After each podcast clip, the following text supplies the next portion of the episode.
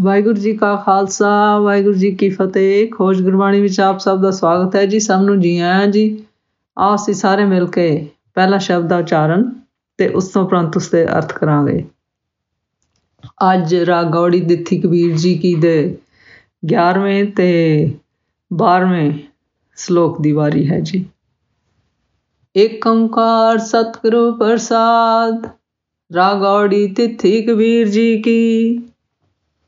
ਦਸਵੀਂ ਦੇ ਦਿਸ ਹੋਏ ਆਨੰਦ, ਛੂਟੇ ਪਰਮ ਮਿਲੇ ਗੋਬਿੰਦ।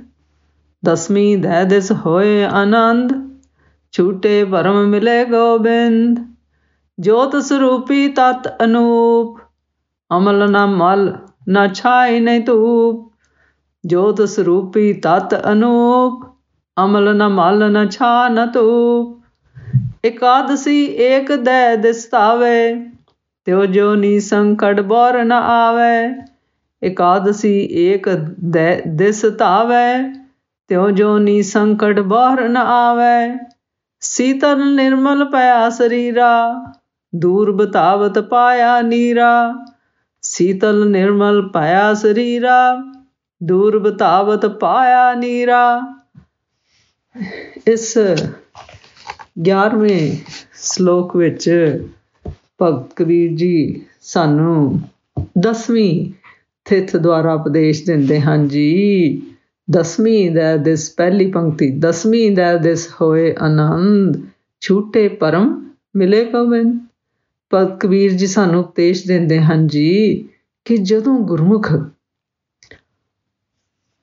ਗੁਰਸ਼ਬਦ ਗੁਰਬਾਣੀ ਨਾਮ ਆਪਣੇ ਤਨ ਮਨ ਵਿੱਚ ਵਸਾ ਕੇ, ਵਸਾ ਲੈਂਦਾ ਹੈ ਜੀ ਤਾਂ ਉਹਨੂੰ ਦੇ ਦਿਸ ਹੋਏ ਆਨੰਦ ਦਸ਼ੋਂ ਦਿਸ਼ਾਵਾਂ ਵਿੱਚ। ਭਾਵ, ਦਸਾਂ ਪਾਸਿਆਂ ਭਾਵ, ਸਾਰੀ ਸ੍ਰਿਸ਼ਟੀ ਹਰ ਇੱਕ ਵਿੱਚ ਸਾਰੇ ਪਾਸੇ ਆਨੰਦ ਹੀ ਆਨੰਦ ਪ੍ਰਾਪਤ ਹੁੰਦਾ ਹੈ ਜੀ, ਸੁੱਖ ਹੀ ਪ੍ਰਾਪਤ ਹੁੰਦਾ ਹੈ ਜੀ। ਕਿਉਂਕਿ ਉਹਨੂੰ ਇਹ ਸੋਝੀ ਗੁਰਸ਼ਬਦ ਗੁਰਬਾਣੀ ਨਾਮ ਤਨ ਮਿੰਟ ਵਿੱਚ ਵਸਾ ਕੇ ਉਹਨੂੰ ਇਹ ਸੋਝੀ ਹੋ ਜਾਂਦੀ ਹੈ ਜੀ ਕਿ ਉਹ ਪਰਮੇਸ਼ਰ ਨੇ ਸਾਰੀ ਸ੍ਰਿਸ਼ਟੀ ਸਾਜੀ ਹੈ ਜੀ। ਔਰ ਉਹ ਸਾਰੀਆਂ ਦਿਸ਼ਾਵਾਂ ਹਰ ਇੱਕ ਦੇ ਅੰਦਰ ਵਿਆਪਕ ਹੈ ਜੀ, ਹਰ ਜਗ੍ਹਾ ਵਿਆਪਕ ਹੈ ਜੀ, ਹਰ ਵੇਲੇ ਵਿਆਪਕ ਹੈ ਜੀ। ਫਿਰ ਇਸੇ ਪੰਕਤੀ ਵਿੱਚ ਭਗਤ ਜੀ ਕਹਿੰਦੇ ਨੇ ਛੂਟੇ ਪਰਮ ਮਿਲੇ ਗੋਬਿੰਦ। ਕਿਉਂਕਿ ਜਿਸ ਵੇਲੇ ਗੁਰਸ਼ਬਦ ਗੁਰਬਾਣੀ ਨਾਮ ਜਪ ਜਪ ਕੇ ਸਾਰੇ ਭਰਮ ਛੁੱਟ ਜਾਂਦੇ ਹਨ ਜੀ ਅਤੇ ਗੋਬਿੰਦ ਰੂਪ ਪਰਮਾਤਮਾ ਪਰਮੇਸ਼ਰ ਅੰਦਰ ਬਾਹਰ ਦਿਸਦਾ ਹੈ ਜੀ। ਫਿਰ ਇਸੇ ਸ਼ਲੋਕ ਦੀ ਦੂਸਰੀ ਪੰਕਤੀ ਭਗਤੀ ਕਹਿੰਦੇ ਹਨ ਜੋਤ ਸਰੂਪੀ ਤਤ ਅਨੂਪ, ਅਮਲ ਨ ਮਲਨ ਛਾ ਨ ਧੂਪ। ਭਾਵ ਉਹ ਜੋਤ ਸਰੂਪੀ, ਭਾਵ ਪਾ ਪ੍ਰਕਾਸ਼ ਰੂਪ ਪਰਮੇਸ਼ਰ। ਸਭ ਵੇਦਾਂ ਦਾ ਸਿਧਾਂਤ ਰੂਪ ਅਤੇ ਅਨੂਪ, ਭਾਵ ਉਪਮਾ ਤੋਂ ਰਹਿਤ ਹੈ ਜੀ। ਫਿਰ ਭਗਤ ਜੀ ਕਹਿੰਦੇ ਹਨ, ਅਮਲ ਭਾਵ ਅਤੇ ਉਹ ਨਿਰਮਲ ਹੈ ਜੀ। ਅਤੇ ਉਸ ਵਿੱਚ ਨਾ ਮਲਨ, ਭਾਵ ਵਿਦਿਆ ਰੂਪੀ ਮੈਲ ਨਹੀਂ ਹੈ ਜੀ।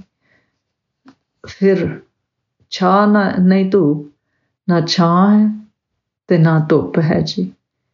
ਸ਼ਾਂਤੀ ਸਰੂਪ ਹੈ ਜੀ। ਭਾਵ, ਛਾਂ ਧੁੱਪ ਤੋਂ ਭਾਵ ਕਿ ਦੁੱਖ ਸੁੱਖ ਨਹੀਂ ਹੈ ਜੀ ਅਤੇ ਉਸ ਵਿੱਚ ਤਮੋ ਗੁਣ ਨਹੀਂ ਹਨ ਜੀ। ਉਸ ਵਿੱਚ ਸ਼ਸ਼ੋਵਾਦ ਨਹੀਂ ਹੈ ਜੀ, ਕਿਉਂਕਿ ਉਹ ਨਿਰਮਲ ਹੈ ਜੀ, ਨਾ ਮੈਲਾ ਹੈ, ਨਾ ਛਾਂ ਹੈ, ਨਾ ਧੁੱਪ ਹੈ। ਭਾਵ, ਦੁੱਖ, ਸੁੱਖ ਸਮ ਕਰ ਜਾਣੇ, ਸਭ ਉਸ ਵਾਸਤੇ ਬਰਾਬਰ ਹੈ ਜੀ। ਇਸ ਸ਼ਲੋਕ ਦਾ ਸਾਰ ਇਸ ਤਰ੍ਹਾਂ ਕਰੀਏ ਜੀ। ਇਸ 11ਵੇਂ ਸ਼ਲੋਕ ਵਿੱਚ ਭਗਤ ਕਬੀਰ ਜੀ ਸਾਨੂੰ ਉਪਦੇਸ਼ ਦਿੰਦੇ ਹਨ ਜੀ ਕਿ ਜਦੋਂ ਗੁਰਸ਼ਬਦ ਗੁਰਬਾਣੀ ਨਾਮ ਤਨ ਮਨ ਵਿੱਚ ਵਸ ਜਾਂਦਾ ਹੈ ਜੀ, ਤਾਂ ਦਸਾਂ ਦਿਸ਼ਾਵਾਂ ਅੰਦਰ ਆਨੰਦ ਪਸਰ ਜਾਂਦਾ ਹੈ ਜੀ। ਭਾਵ ਦਸਾਂ ਦਿਸ਼ਾਵਾਂ ਹਰ ਪਾਸੇ, ਸਾਰੀ ਸ੍ਰਿਸ਼ਟੀ ਵਿੱਚ। ਪਰਮੇਸ਼ਰ ਹੀ ਨਜ਼ਰ ਆਉਂਦਾ ਹੈ ਜੀ। ਹਰ ਇੱਕ ਦੇ ਅੰਦਰ ਪਰਮੇਸ਼ਰ ਵਿਆਪਕ ਹੈ। ਇਹ ਹੀ ਸੋਝੀ ਹੋ ਜਾਂਦੀ ਹੈ ਜੀ। ਅਤੇ ਸਾਰੇ ਭਰਮ ਅਤੇ ਸੰਸੇ ਦੂਰ ਹੋ ਜਾਂਦੇ ਹਨ ਜੀ। ਸਾਰੇ ਭਰਮ ਛੁੱਟ ਜਾਂਦੇ ਹਨ ਜੀ। ਫਿਰ ਭਗਤ ਜੀ ਕਹਿੰਦੇ ਹਨ, ਅਤੇ ਇੱਕ ਗੁਰਸ਼ਬਦ ਗੁਰਬਾਣੀ ਨਾਮ ਦੇ ਅੰਦਰ, ਤਨ ਮਨ ਅੰਦਰ ਵਸਨ ਕਾਰਨ ਪ੍ਰਕਾਸ਼ ਸਰੂਪ ਪਰਮੇਸ਼ਰ ਜੋਤ ਸਰੂਪ ਪਰਮੇਸ਼ਰ, ਜੋ ਕਿ ਅਨੂਪਮ ਤਤ ਰੂਪ, ਮਲ ਰਹਿਤ, ਪਵਿੱਤਰ, ਨਿਰਮਲ ਹੈ ਜੀ।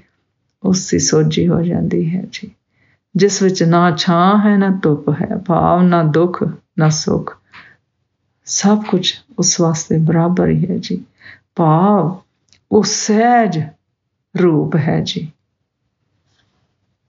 ਬਾਰਵਾਂ ਸ਼ਲੋਕ ਇਸ ਤਰ੍ਹਾਂ ਹੈ ਜੀ, ਇਕਾਦਸੀ ਏਕ ਦਿਸਤਾਵੇ ਤਿਉ ਜੋਨੀ ਸੰਕੜ ਬੌਰ ਨਾ ਆਵੇ। ਸੀਤਲ ਨਿਰਮਲ ਪਿਆ ਸਰੀਰਾ, ਦੂਰ ਬਤਾਵਤ ਪਾਇਆ ਨੀਰਾ। 11ਵੀਂ ਇਕਾਦਸੀ ਭਾਵ 11ਵੀਂ ਥਿਤ ਦੁਆਰਾ ਭਗਤ ਕਬੀਰ ਜੀ ਸਾਨੂੰ ਉਪਦੇਸ਼ ਦਿੰਦੇ ਹਨ ਜੀ ਕਿ ਜਦੋਂ ਗੁਰਸ਼ਬਦ ਗੁਰਬਾਣੀ ਨਾਮ ਗੁਰਮੁਖਾਂ ਦੇ ਅੰਦਰ ਵਸ ਜਾਂਦਾ ਹੈ ਜੀ, ਤਾਂ ਉਹ ਗੁਰਮੁਖ ਆਪਣੇ ਮਾਇਆਵੀ ਵਿਕਾਰਾਂ ਨੂੰ ਕਾਬੂ ਖਤਮ ਕਰਕੇ ਪਰਮੇਸ਼ਰ ਨਾਲ ਤੇ ਗੁਰਸ਼ਬਦ ਗੁਰਬਾਣੀ ਨਾਮ ਅੰਦਰ ਟਿਕਦੇ ਹਨ। ਇਕਾਦਸ ਸੀ ਇੱਕ ਦਿਸਤਾਵੇ ਤਿਉ ਜੋ ਨਹੀਂ ਸੰਕਟ ਬਾਹਰ ਨਾ ਆਵੇ, ਤਾਂ ਫਿਰ ਉਹ ਗੁਰਮੁਖ ਬਾਹਰ ਪਾ ਮੁੜ ਕੇ। 84 ਲੱਖ ਜੋਨੀਆਂ ਦੇ ਸੰਕਟ, ਭਾਵ ਦੁੱਖਾਂ ਵਿੱਚ ਨਹੀਂ ਆਉਂਦੇ ਜੀ। ਭਾਵ ਜਨਮ ਮਰਨ ਦੇ ਚੱਕਰ, ਆਵਾਗਮਨ ਦੇ ਚੱਕਰ ਵਿੱਚ ਉਹ ਗੁਰਮੁਖ ਨਹੀਂ ਪੈਂਦੇ ਜੀ। ਫਿਰ 12ਵੇਂ ਸ਼ਲੋਕ ਦੀ ਦੂਸਰੀ ਪੰਕਤੀ 'ਚ ਭਗਤ ਜੀ ਕਹਿੰਦੇ ਹਨ, ਸੀਤਲ ਨਿਰਮਲ ਭਇਆ ਸਰੀਰਾ ਦੂਰ ਬਤਾਵਤ ਪਾਇਆ ਨੀਰਾ। ਭਗਤ ਜੀ ਕਹਿੰਦੇ ਹਨ ਕਿ ਉਹ ਗੁਰਮੁਖ, ਉਹਨਾਂ ਗੁਰਮੁਖਾਂ ਦਾ ਸਰੀਰ, ਭਾਵ, ਅੰਤਕਰਨ ਅੰਤਕਰਨ ਭਾਵ, ਹਿਰਦਾ, ਸੀਤਲ, ਨਿਰਮਲ ਭਇਆ ਸਰੀਰਾ ਸੀਤਲ, ਭਾਵ, ਸ਼ਾਂਤ ਸਰੂਪ ਅਤੇ ਸ਼ੁੱਧ ਹੋ ਗਿਆ ਹੁੰਦਾ ਹੈ ਜੀ, ਨਿਰਮਲ ਹੋ ਗਿਆ ਹੁੰਦਾ ਹੈ ਜੀ। ਗੁਰਸ਼ਬਦ ਗੁਰਬਾਣੀ ਨਾਮ ਅੰਦਰ ਵਸਾ ਕੇ ਉਹਨਾਂ ਦਾ ਸਰੀਰ ਵੀ ਨਿਰਮਲ ਪਵਿੱਤਰ ਹੋ ਗਿਆ ਹੁੰਦਾ ਹੈ ਜੀ। ਫਿਰ ਭਗਤ ਜੀ ਕਹਿੰਦੇ ਹਨ, ਫਿਰ ਦੂਰ ਬਤਾਵਤ ਪਾਇਆ ਨੀਰਾ, ਕਿ ਜਿਸ ਤਰ੍ਹਾਂ ਗਿਆਨੀ ਲੋਕ ਇਹ ਕਹਿੰਦੇ ਹਨ ਜੀ ਕਿ ਪਰਮੇਸ਼ਰ ਦੂਰ ਹੈ, ਇਹ ਬਿਲਕੁਲ ਗਲਤ ਹੈ ਜੀ। ਉਹ ਗੁਰਮੁਖ ਪਰਮੇਸ਼ਰ ਨੂੰ ਗੁਰਸ਼ਬਦ ਗੁਰਬਾਣੀ ਨਾਮ ਦੇ ਉਪਦੇਸ਼ ਦੁਆਰਾ ਆਪਣੀ ਨੀਰਾ ਪਾਇਆ ਦੂਰ ਬਤਾਵਤ, ਪਾਇਆ ਨੀਰਾ। ਲੋਕੀ ਦੂਰ ਕਹਿੰਦੇ ਸਨ, ਪਰ ਪਾਇਆ ਨੀਰਾ ਨਜ਼ਦੀਕ। ਭਾਵ ਆਪਣੇ ਅੰਤਕਰ ਹਿਰਦੇ ਦੇ ਅੰਦਰ ਹੀ ਪਾ ਲਿਆ ਜੀ। ਕਿਉਂਕਿ ਉਹਨਾਂ ਗੁਰਮਖਾਂ ਦੇ ਤਨ ਮਨ ਸਰੀਰ ਵਿੱਚ ਗੁਰਸ਼ਬਦ ਗੁਰਬਾਣੀ ਨਾਮ ਵਸ ਜਾਂਦਾ ਹੈ ਜੀ, ਅਤੇ ਪਰਮੇਸ਼ਰ ਨਾਲ ਲਿਵ ਲੱਗ ਜਾਂਦੀ ਹੈ ਜੀ। ਉਹਨਾਂ ਨੂੰ ਇਹ ਸੋਝੀ ਹੋ ਜਾਂਦੀ ਹੈ ਜੀ ਕਿ ਪਰਮੇਸ਼ਰ ਤਾਂ ਆਪਣੇ ਅੰਤਕਰਨ ਹਿਰਦੇ ਵਿੱਚ ਹੀ ਹੈ ਜੀ। ਇਸ ਲੋਕ ਦਾ ਸਾਰ ਇਸ ਤਰ੍ਹਾਂ ਕਰੀਏ ਜੀ। ਇਕਾਦਸੀ ਭਾਵ 11ਵੀਂ ਥਿਤ ਦੁਆਰਾ ਭਗਤ ਕਬੀਰ ਜੀ ਸਾਨੂੰ ਉਪਦੇਸ਼ ਦਿੰਦੇ ਹਨ ਜੀ ਕਿ ਜਿਨ੍ਹਾਂ ਗੁਰਮੁਖਾਂ ਦਾ ਮਨ ਤਨ ਗੁਰਸ਼ਬਦ ਪਾਸ ਗੁਰਸ਼ਬਦ ਗੁਰਬਾਣੀ ਨਾਮ ਪਾਸੇ ਲੱਗ ਜਾਂਦਾ ਹੈ ਜੀ, ਭਾਵ ਜਿਨ੍ਹਾਂ ਦਾ ਮਨ ਇੱਕ ਪਰਮੇਸ਼ਰ ਵੱਲ ਪਾਸੇ ਦੌੜਦਾ ਹੈ ਜੀ, ਭਾਵ ਨਾਲ ਲੱਗ ਜਾਂਦਾ ਹੈ ਜੀ। ਪਰਮੇਸ਼ਰ ਉਹਨਾਂ ਨੂੰ ਫਿਰ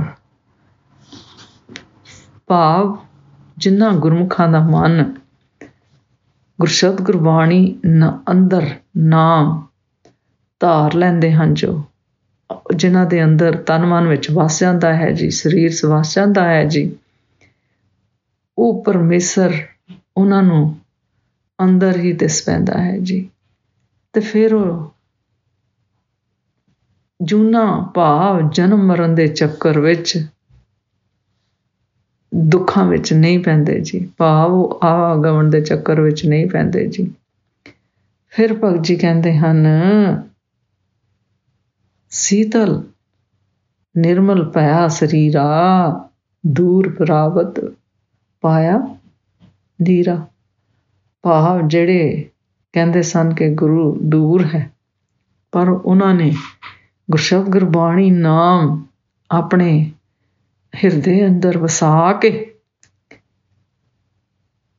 ਆਪਣੇ ਸਰੀਰ ਨੂੰ ਨਿਰਮਲ ਅਤੇ ਵਿਕਾਰਾਂ ਰਹਿਤ ਕਰ ਲੈਂਦੇ ਹਨ ਜੀ। ਅਤੇ ਉਹਨਾਂ ਦਾ ਸਰੀਰ ਪਵਿੱਤਰ, ਸ਼ਾਂਤ ਹੋ ਜਾਂਦਾ ਹੈ ਜੀ। ਕਿਉਂਕਿ ਗੁਰਸ਼ਬਦ ਗੁਰਬਾਣੀ ਨਾਮਦਾਰਾ ਉਹ ਜੋ ਪਰਮੇਸ਼ਰ ਉਹਨਾਂ ਨੂੰ ਦੂਰ ਨਜ਼ਰ ਆਂਦਾ ਸੀ ਜੀ, ਉਹ ਉਹਨਾਂ ਨੇ ਆਪਣੇ ਨੇੜੇ ਹੀ ਭਾਵ ਅੰਦਰ ਹੀ ਪਾ ਲਿਆ ਹੈ ਜੀ।